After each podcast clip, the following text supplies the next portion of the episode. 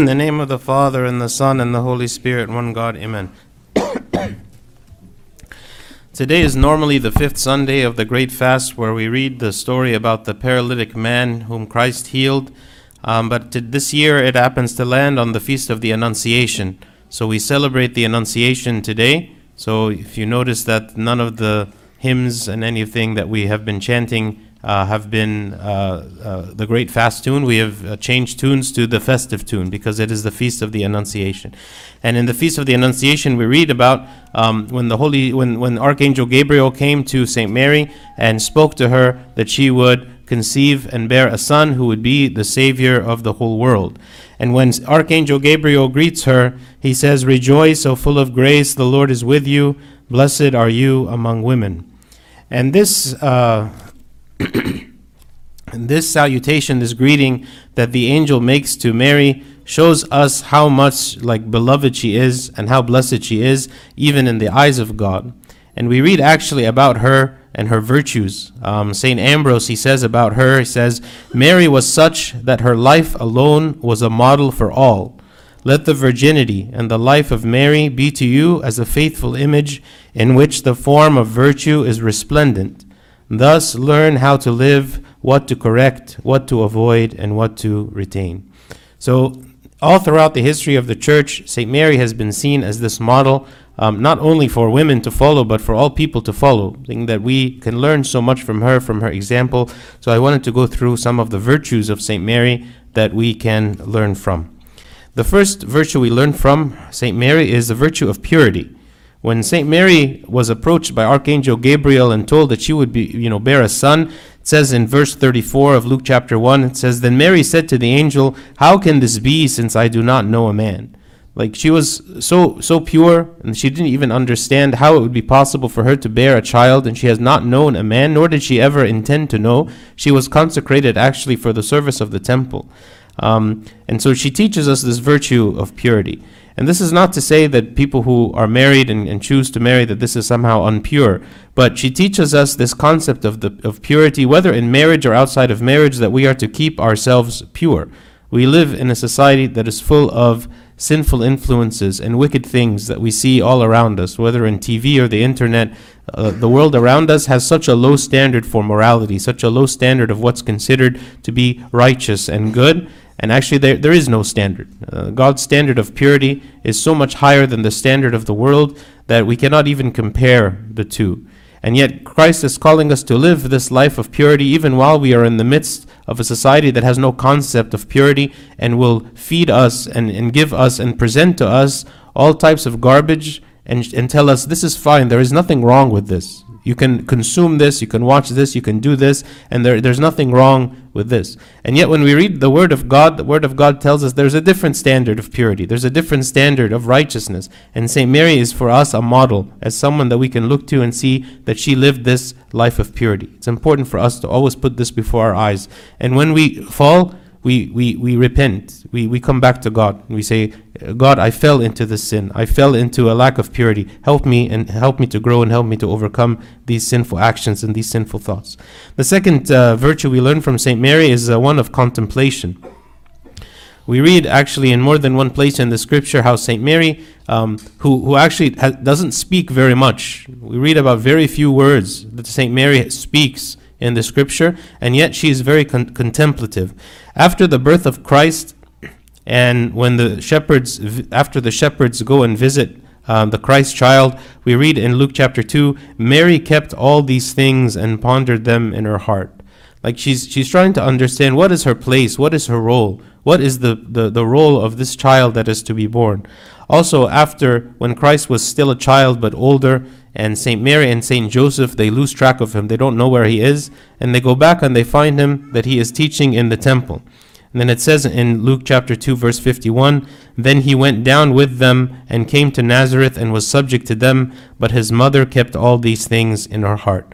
So while she was not someone to go and talk a lot, she was someone who thought a lot, someone who considered all these things that was happening. What is her place in, in the role of salvation? What is the place of her son in the role of salvation? Sometimes we are very quick to, to talk and to take action without spending the necessary time to think through what it is that we are going to do and to think more than we speak. Do we say things Do we fall into this trap where we just jump into saying things without thinking them through and maybe doing things that we wish that we hadn't done. Mary is an example for us of someone who, you know, thinks and understands what is her role before she takes any kind of hasty action. The third virtue we learn from St. Mary is one of humility. When Archangel Gabriel came to visit her, it says in, in Luke chapter 1, it says, Then she spoke out with a loud voice and said, or sorry, this is um, this is uh, Saint Saint Elizabeth, her cousin. When saying uh, she spoke with a loud voice and said, "Blessed are you among women, and blessed is the fruit of your womb." This is what Saint Elizabeth is saying to Saint Mary. She's praising her. She's praising her, and um, uh, Saint Mary replied, and she said, "For he has regarded the lowly state of his maidservant. For behold, henceforth all generations will call me blessed." At no point did Saint Mary ever think herself to be a great person never think of herself to be a special person or a person that is worthy of praise. And every time somebody praised her, out of her humility, she, she deflected this praise. She didn't accept this. She said, What? For he has regarded the lowly state of his maidservant. Like God is the one who has graced me with this gift, not because I deserve, not because I am good, not because of anything in me, but simply because of who he is and this gift that he chose to give me. And we ask ourselves also this question do we allow ourselves to kind of uh, look at maybe the positions or the gifts or the talents that God has given us and we think ourselves to be great.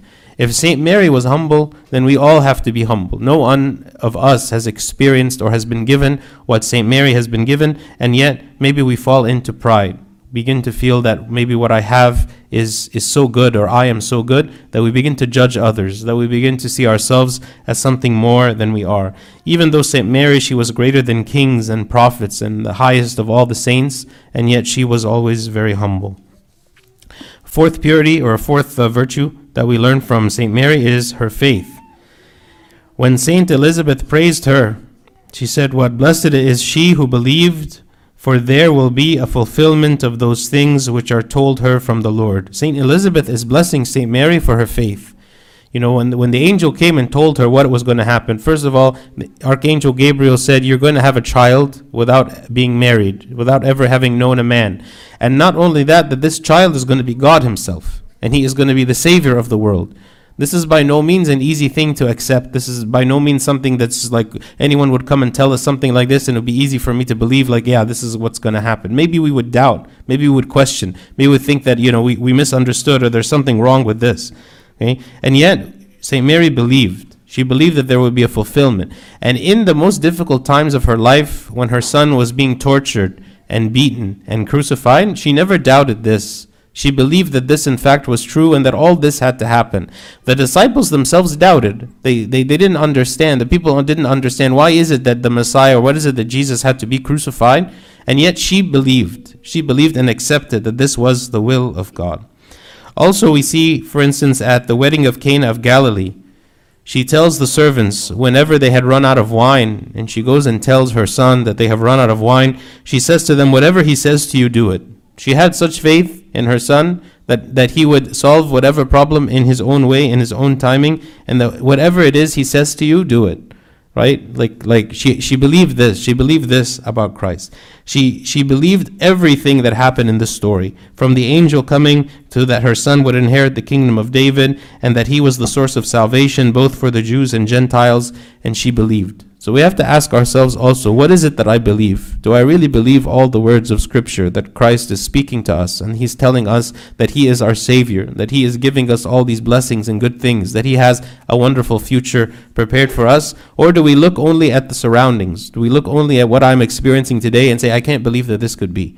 right that's i don't see this happening now in my life i don't see how this could be possible that god is such is so good and generous and kind and that he is protecting me where is his protection right? St. Mary believed to the very end, and she was able to see the fulfillment of all the promises that God had made to her. Also, we see in the life of St. Mary a life of prayer. When she went and visited St. Elizabeth, she said, My soul magnifies the Lord, and my spirit has rejoiced in God my Savior.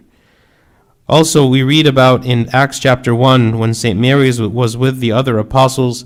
It says, These all continued with one accord in prayer and supplication with the women and Mary, the mother of Jesus, and with his brothers. So St. Mary was his life was a life full of prayer. She wasn't trying to live on her own separate from God. She wasn't trying to deal with her problems separate from God. She was always praying and she was always giving thanks to God for every situation that she experienced, whether it was feeling good and joyful or whether it was painful and confusing. And yet St. Mary's was always with God. We should do the same as her, that we are always blessing God. We are always seeking his his acknowledgement. We're always seeking his will. We're always seeking you know, to know what it is He wants us to do and to seek comfort from Him. A sixth virtue we can learn from the life of St. Mary is one of obedience. You know, St. Mary had a very special rank, a very special status. She could say, What I am, I am the mother of a God. Imagine how, like, for instance, the mother of a president or the mother of a king well, how is it that she would feel? How is it that she would feel like she should receive some kind of a special treatment because she has this special status and this special rank? And yet St. Mary never experienced any of this. She never she never demanded anything special from her. Actually her life was very poor. Her life was very difficult. First of all, we see that she is, you know, being her, her son is being born in a, in a manger, in a stable with animals. You know, the manger is a place where the animals come and they eat and drink right? And there was no other place for her to give birth to her son rather than this very poor place. And she was fine with this. She never complained about this. Even when it came to the law, she fulfilled the law in everything, even with her own son. For instance, she took Christ to be circumcised on the eighth day. We read about this in, in verse 21 of Luke chapter 2. And when eight days were completed for the circumcision of the child, she went and took him to the temple to circumcise him. She could have said something like, "Well, he doesn't need to be circumcised. I mean, he is he is God Himself. What is the point of me taking him to be circumcised?" And yet she did it. We also see that she offered a sacrifice of two turtle doves eh, or two young pigeons that that the law d- demanded for her to do. Also, when it was time for Joseph and St. Mary to flee and go to Egypt to escape Herod, we see that she immediately obeyed this. Says, When he arose, he took the young child and his mother by night and departed for Egypt. In every way, St. Mary's life was a difficult one. She was on the run. She was living this life of poverty. Nobody appreciated her. Nobody understood who she was. Nobody understood what is it that she was doing or, or, or what is the importance of the birth of her son. And people were even trying to kill him, to beat him, to mock him. And all of this, she, she accepted it silently. She accepted it without complaint.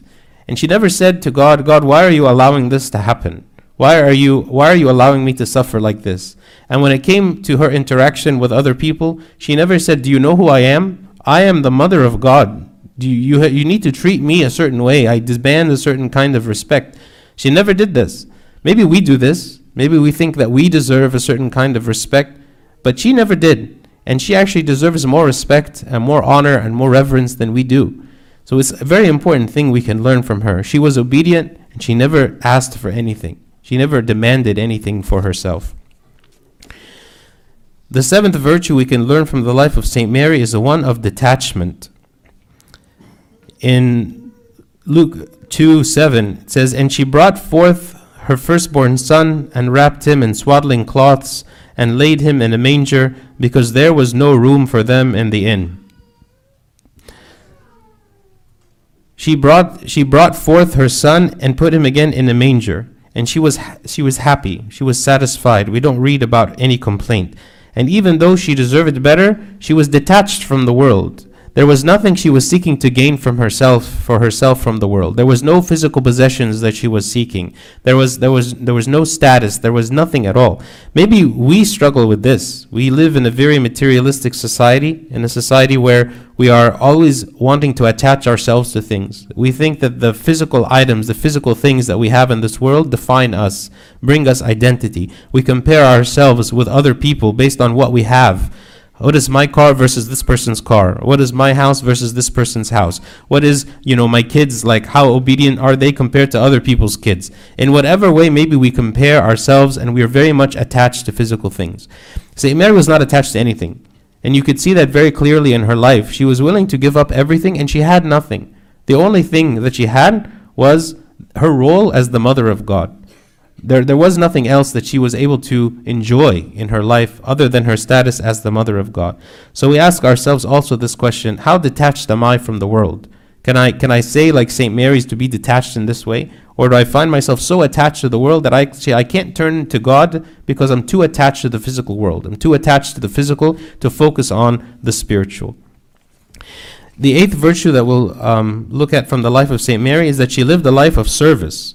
Even all of, with all this happening to her, and even though she was pregnant and all of this like confusing things that is happening to St. Mary of her being uh, pregnant with the Son of God, after she found out that her cousin Elizabeth was pregnant, she went and she went to serve her for three months.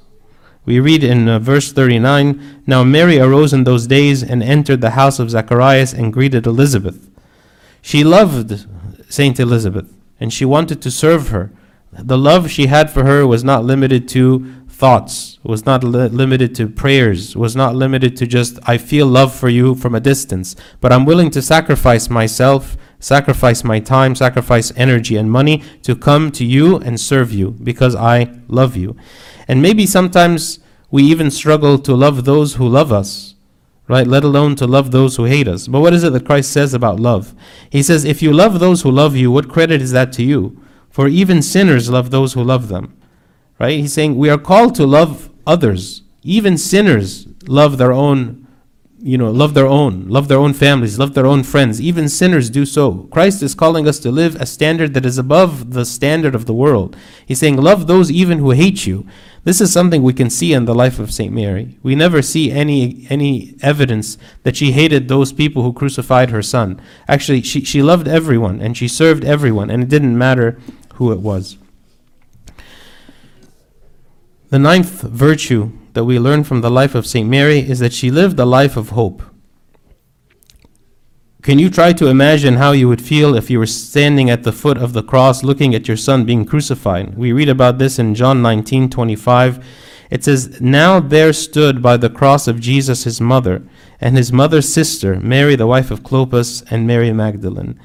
Mary was one of those who were at the stood at the foot of the cross while Christ was crucified on the cross. And can we imagine what it is that she felt in that moment? Actually, what did she have her entire life? Her entire life was, was completely about this moment. Right? She didn't have anything else. She didn't have any other family. She didn't have like like any physical possessions. She didn't have any reason to live except for this moment of giving her son up uh, on the cross for the salvation of all of mankind. And she gave this sacrifice actually for all of us she gave the sacrifice of her son so that all of us can have salvation. This was a great gift that she gave to us. And yet, despite all of this, we never see her have any hatred toward anyone. She never f- experienced any hatred toward Judas or to Peter, who, were the, who denied him, right? And, and she was serving the sick. She was preaching. She showed love to the outcast. She never, she never like like was dejected. She never stopped serving. She never stopped being Saint Mary. She never, you know, we never read about her being like, you know, she's had such a difficult time with this and she became angry at God and that she she just wanted to leave. Despite all of this, she maintained her hope in God that God was actually using this situation for his glory and for the salvation of the world and it wasn't about her. Like she saw beyond just that this is about me. This is just not about me. This is about everyone. This is about the whole world that I'm willing to make this sacrifice and to continue in hope for the future. Sometimes we have difficult situations that happen to us that causes us to completely lose our hope. I don't have hope for the future anymore. The future looks to me like to be dark and bleak and painful, and I don't want to go on. Like there's nothing good. I don't see any goodness in my life. Why is it that I should go on?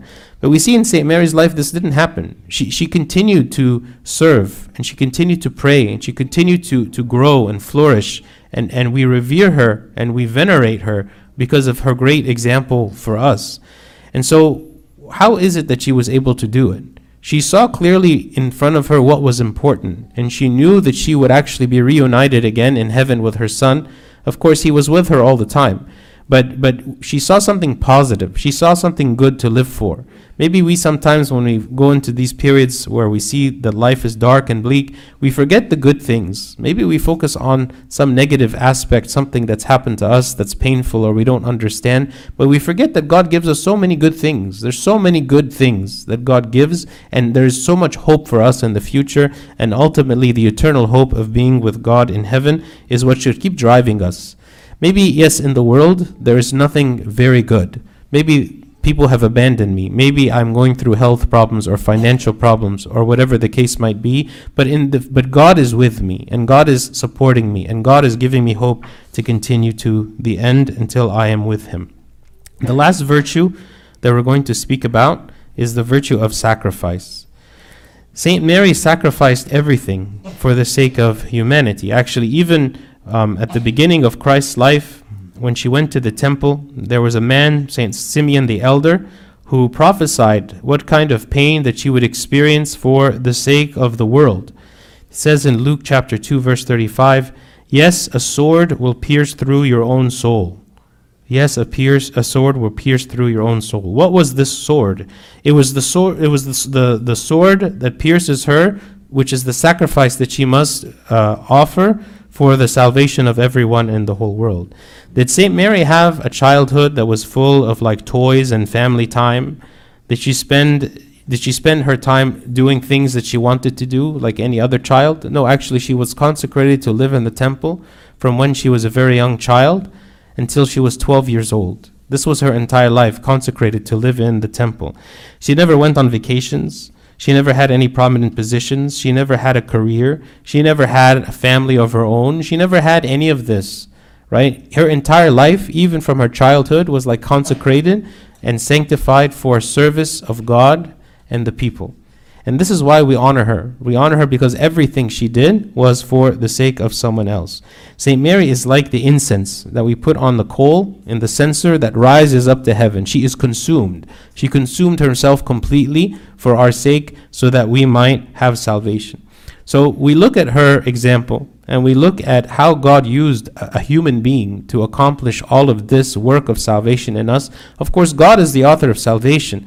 But, but he used her as the means of, of, of being his mother, as the, as the one through whom he came in order to grant us the forgiveness of our sins. And all these virtues that we speak about St. Mary, you know, there is so much more. We could even speak about St. Mary, but these are just 10 things that I thought of that maybe we could discuss briefly about her. And again, in this Feast of the Annunciation, we remember the amazing work that St. Mary did. We remember how the angel came to her and told her that she would conceive a son and that she accepted this and said, Behold, the maidservant of the Lord, that I'm accepting everything that you are telling me, you know, because she had been prepared to do so. She had already given her entire life to God from, from even her young childhood until that point. So when God told her, Now I'm asking you to do this great thing, I'm asking you to give the rest of your life, I'm asking you to give something so so so big that maybe she would have never imagined and yet she was willing to offer it she was willing to give it immediately. So from saint mary may god grant us that we learn all these virtues in her life and we can also imitate them in our own. And glory be to god forever. Amen